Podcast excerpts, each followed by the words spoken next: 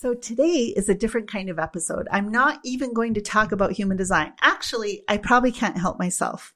I probably will talk about human design a little bit here, but I intend to talk today about long-term marriage because my husband and I just reached our 30th wedding anniversary and he was really touched and emotional by it. We went out for dinner and he gave me a piece of jewelry and this is totally not like him to give me expensive jewelry, what he would consider really expensive. Um, I was kind of surprised and shocked by it and touched. And I know that in a deep way, he felt such a deep emotion about us having reached this milestone of 30 years when we've been through such pain and hardship and have chosen to stay together and really committed. And so today I wanted to talk. I thought it would be fun to find 30 things about being married for 30 years, but really then I thought that wasn't as important as just talking about a list of things that I've learned by being married for 30 years. Welcome to Beautifully Bloomed, the podcast where we explore how to break you out of the box of rules and beliefs that are holding you back from the life you are meant to live. I'm your host, Rebecca Turbo. Join me as I share mindset tools, coaching conversations, and human design to help you uncover your unique gifts and create the life, relationships, and business you desire. So, number one, it's not always romantic, right? I had this idea. I'm, I'm a big romance novel fan. I mean, and I was an avid reader throughout my whole life. I was an avid reader and especially like in high school, I read tons of romance novels. I was just really into the theme of romance. And, you know, I was always the kind that loved princesses and I loved like Princess Diana's wedding. And I just always dreamed of the wedding day and what it's going to look like and feel like. And I always had this idea of how romantic love is and how romantic relationships are. And so what I realized after marriage, almost immediately it felt like I realized it's not, it's not about romance. Yes, there is romance and you have to keep the romance alive, but that's not the whole of it. It's not always going to be romantic. There's a, there's work involved in marriage. There's commitment. There's responsibility. You know, there's a lot of give and take and there's Right. If you think it's going to be romantic all the time, then you're sorely disappointed. And I think I learned that pretty early on because I always say we had a honeymoon baby. So I got pregnant probably on my honeymoon.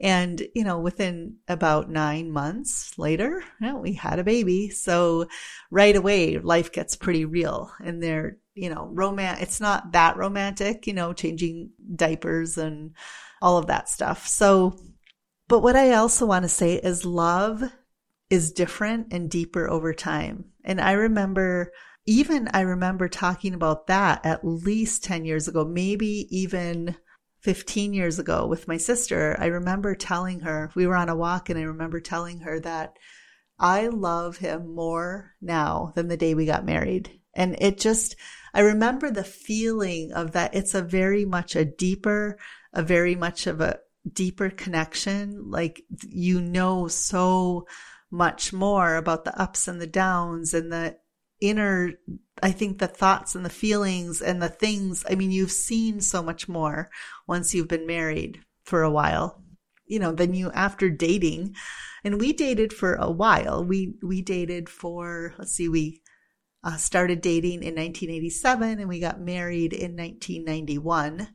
So it was a longer dating relationship. We knew pretty much about each other by the time we got married, but I would say that it's even deeper over time after you've had children and um, gone through a lot of those ups and downs.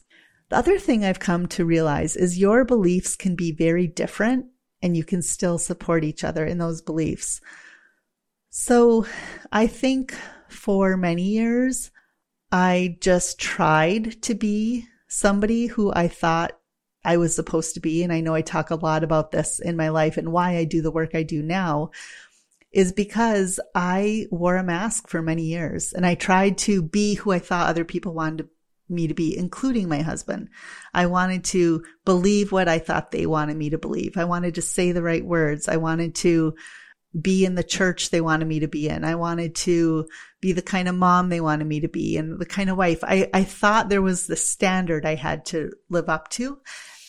And what I have really been working through in the past 10 years and more actually in the past two years, very, very focused in the past two years is that I don't want to pretend to believe some of those things anymore. I don't want to pretend to be somebody I'm not anymore. I don't want to wear a mask. And it's not easy and it's not fun to peel those layers off and, and recognize that you've been hiding yourself for so long. But what I can tell you is that I feel so much better with him when I can tell him honestly, that, you know, I, I know that I haven't maybe said it this way before, but this is something I truly don't think I believe anymore.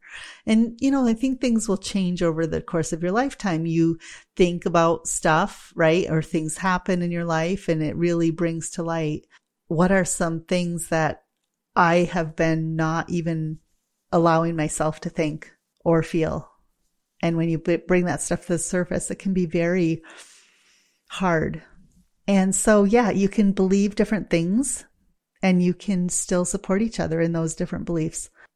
There has to be a foundation in your relationship of connecting with each other on a continual basis. So I know, so we had four children together and our youngest is now 18 and our oldest is 29. So I feel like we have over the course of time, we always made it a point to have dates. We paid babysitters for years and years, right? So that we could go on dates. And at a certain point, we started going overnight and then we started going on weekends. And like the first time I remember us going for an ex- quote extended vacation was on our, was it our 10 year anniversary? We went to Mexico for four days and I thought, wow, this is a long time to be gone from my children. But it was really important. It's important to, you know, what I recognized is it's important to continue to have that time if you have, especially when you have children and you need time, you do need time away from your children.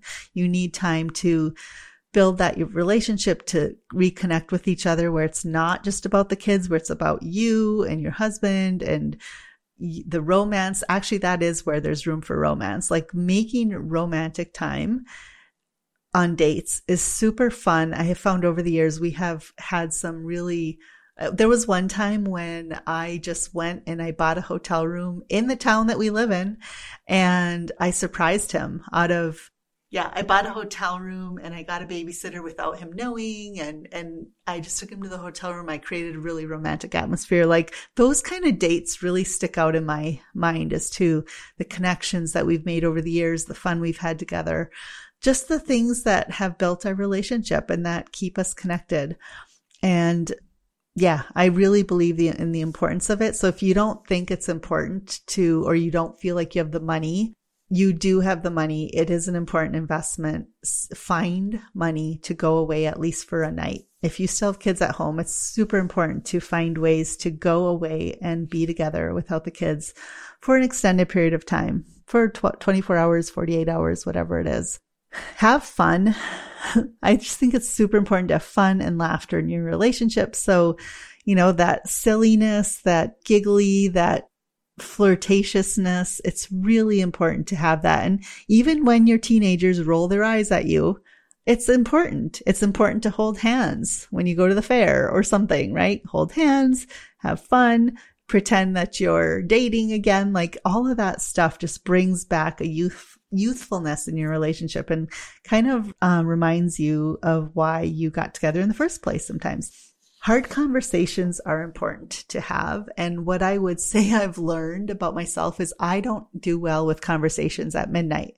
My husband always loves to have conversations at midnight. I don't do well with conversations at midnight. So one thing I've learned is to try to build boundaries around when are good times to have conversations that I can be fully present to without being too tired or exhausted, right? We both need to not be so tired and exhausted when we're having conversations that feel difficult. We've had plenty of those over the years. Allowing your emotions to show.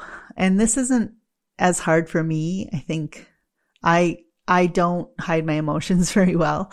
Um, I find myself in restaurants with him crying. In fact, that happens more often than not when we're talking about things that are really important to me. But I think it's important to allow your emotions and to that really, I feel like builds intimacy and it builds connection and allowing yourself to really be naked emotionally with your spouse, I think is a good thing. Allowing them to know your deepest, darkest things that you're trying, you feel like you should hide. I don't think secrets are great. I know we tend to keep secrets around money or we try to, even for me, sometimes I've tried to keep secrets about things that I think that he wouldn't want me to, to want to do. You know, if I have desires about classes I want to go to or, or direction I want to take my life. And I feel like, oh, I don't think he'll support me in that. And then I try to keep it to myself.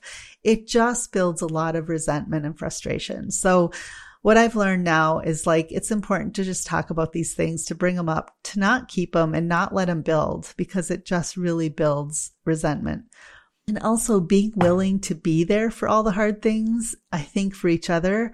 Now, our son died by suicide in 2012 and it felt like at first it felt like, oh, good, I have a spouse. You know, at least we both went through this together. But there were times when it was really hard for us to even be with each other emotionally because the the pain was so great and we talked about separating at that point and we we didn't. We chose to not separate but it was you know sometimes it can be really difficult right to be there for the hard things to be there for all the pain and all the emotion. And i want to say that i'm really happy now at this point that i did stick it out that we did stick it out that we are there that we chose to stay committed no matter how hard things got, no matter what we were going through with our kids or with our grief. It was really important that we stuck it out and we stayed committed and that our family got stronger for that and to have compassion for all of that. So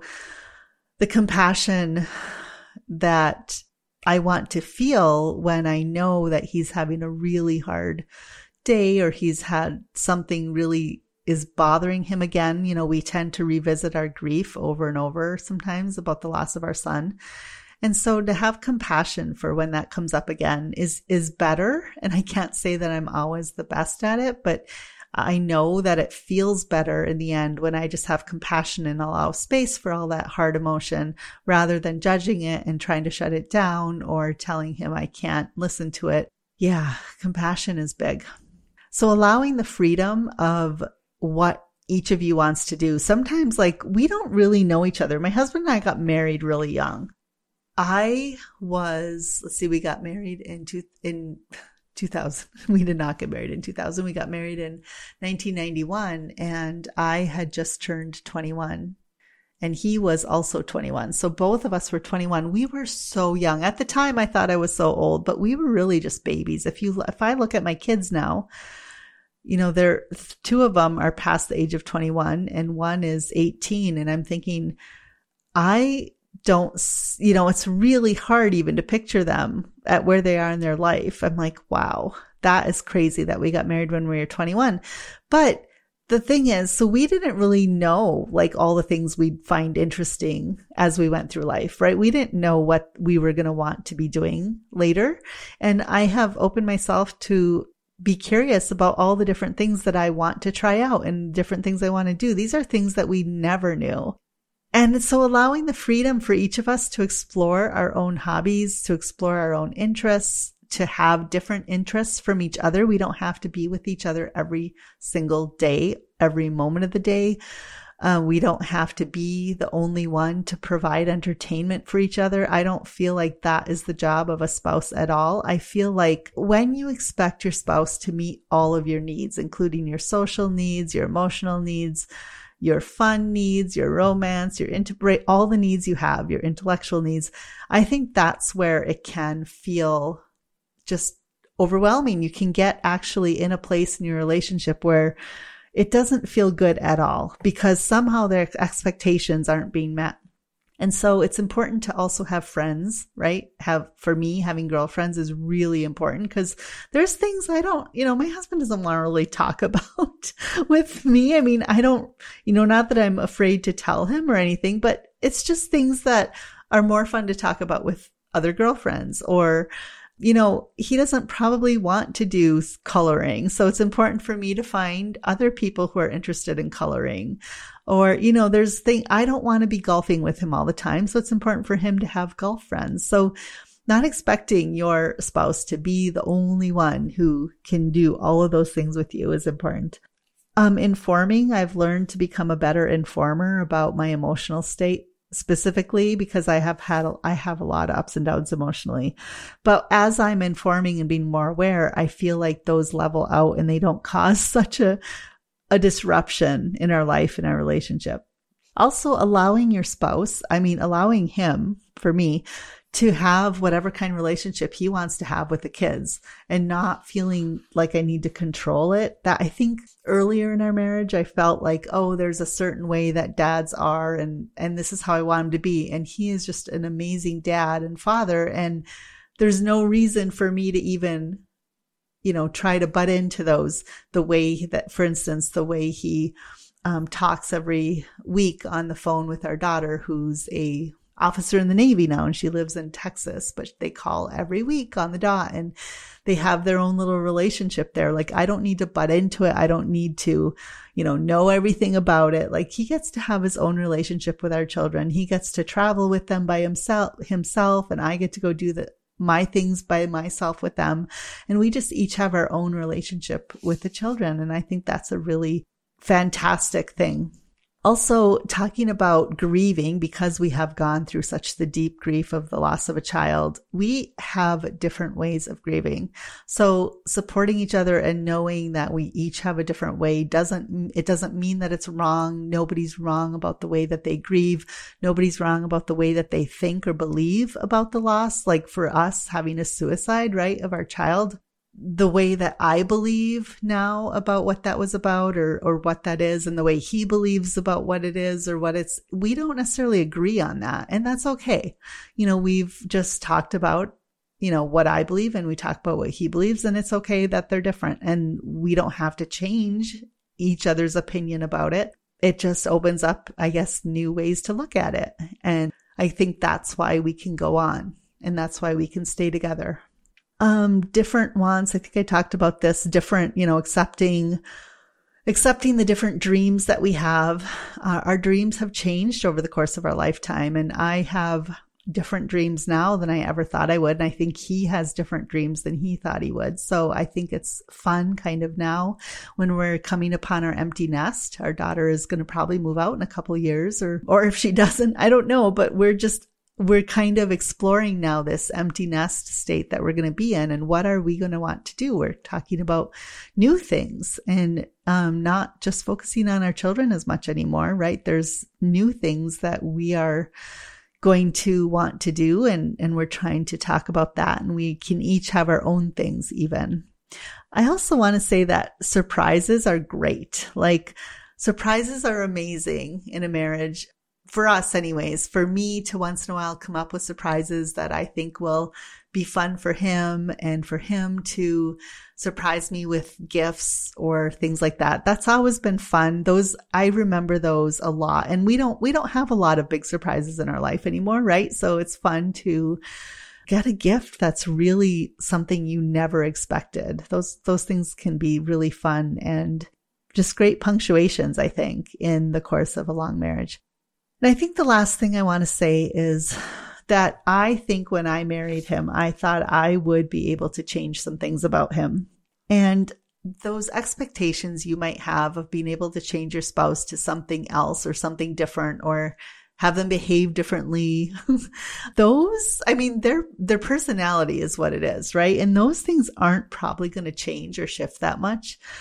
So I think knowing when you get married um, that you might not shift them or you shouldn't expect to to have them change and you why would you want them like as i'm older now why would i want somebody to behave in a way that's different than who they truly are this is all what my coaching is about is free to be you, right? So f- the freedom to really become yourself, to explore who you truly are and to be authentic with yourself, with your voice and to show who you truly are. So it's interesting how I can see that pattern though, sometimes in other relationships where people are really upset with who someone truly is and they're trying to change it and they're really upset about the way the person is and over and over again. So I guess there's two options, right? I mean, there are three options. Maybe you can change their behavior, but I don't think that's the best road to go down. But, um, you know, the other option is you accept them for who they are and choose to commit to the relationship, which is what I have done. Or you leave, right? There's really only a few options. And so I think that's one of the biggest learnings is that we are who we are at a deep level. And so many of us, anyways, are trying to pretend that we're not who we are, which is funny. It takes so much energy to pretend to be somebody or not. But, you know, in a marriage, when you're trying to, I mean, for your own good, right? For your own good, don't try to change yourself to be something you're not. That's just for your own good. And then don't expect your spouse to change to something they're not. I mean, what if you can both be just true to who you are and have the freedom to be who you are? And then come into the relationship and have fun together. Just live your life together, but truly honoring who you each are as people. It's just can be just a much better experience. You have a lot less hassles of that tiredness and exhaustion from trying to put on the mask every day, right? And be somebody different. So that's, I think those are the only things I wrote down. I know that's a lot actually now that I'm thinking about it, but I hope that this helps.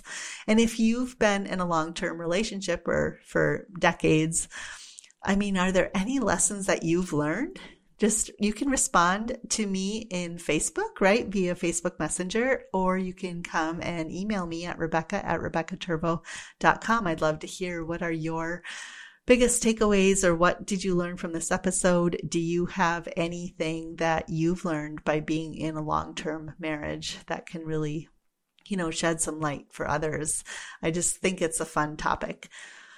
And I didn't talk about human design, but I want to let you know that there are two levels of human design readings I do now, human design sessions. One is a basic foundational session and the other is business breakthrough. So if you are a business owner, we can look at your chart through the perspective of your business. It's really fun, very practical, and you can get so much from it. So both of those offerings are at rebeccaturbo.com forward slash design. All right. Thank you so much for joining me today, and I look forward to seeing you next week.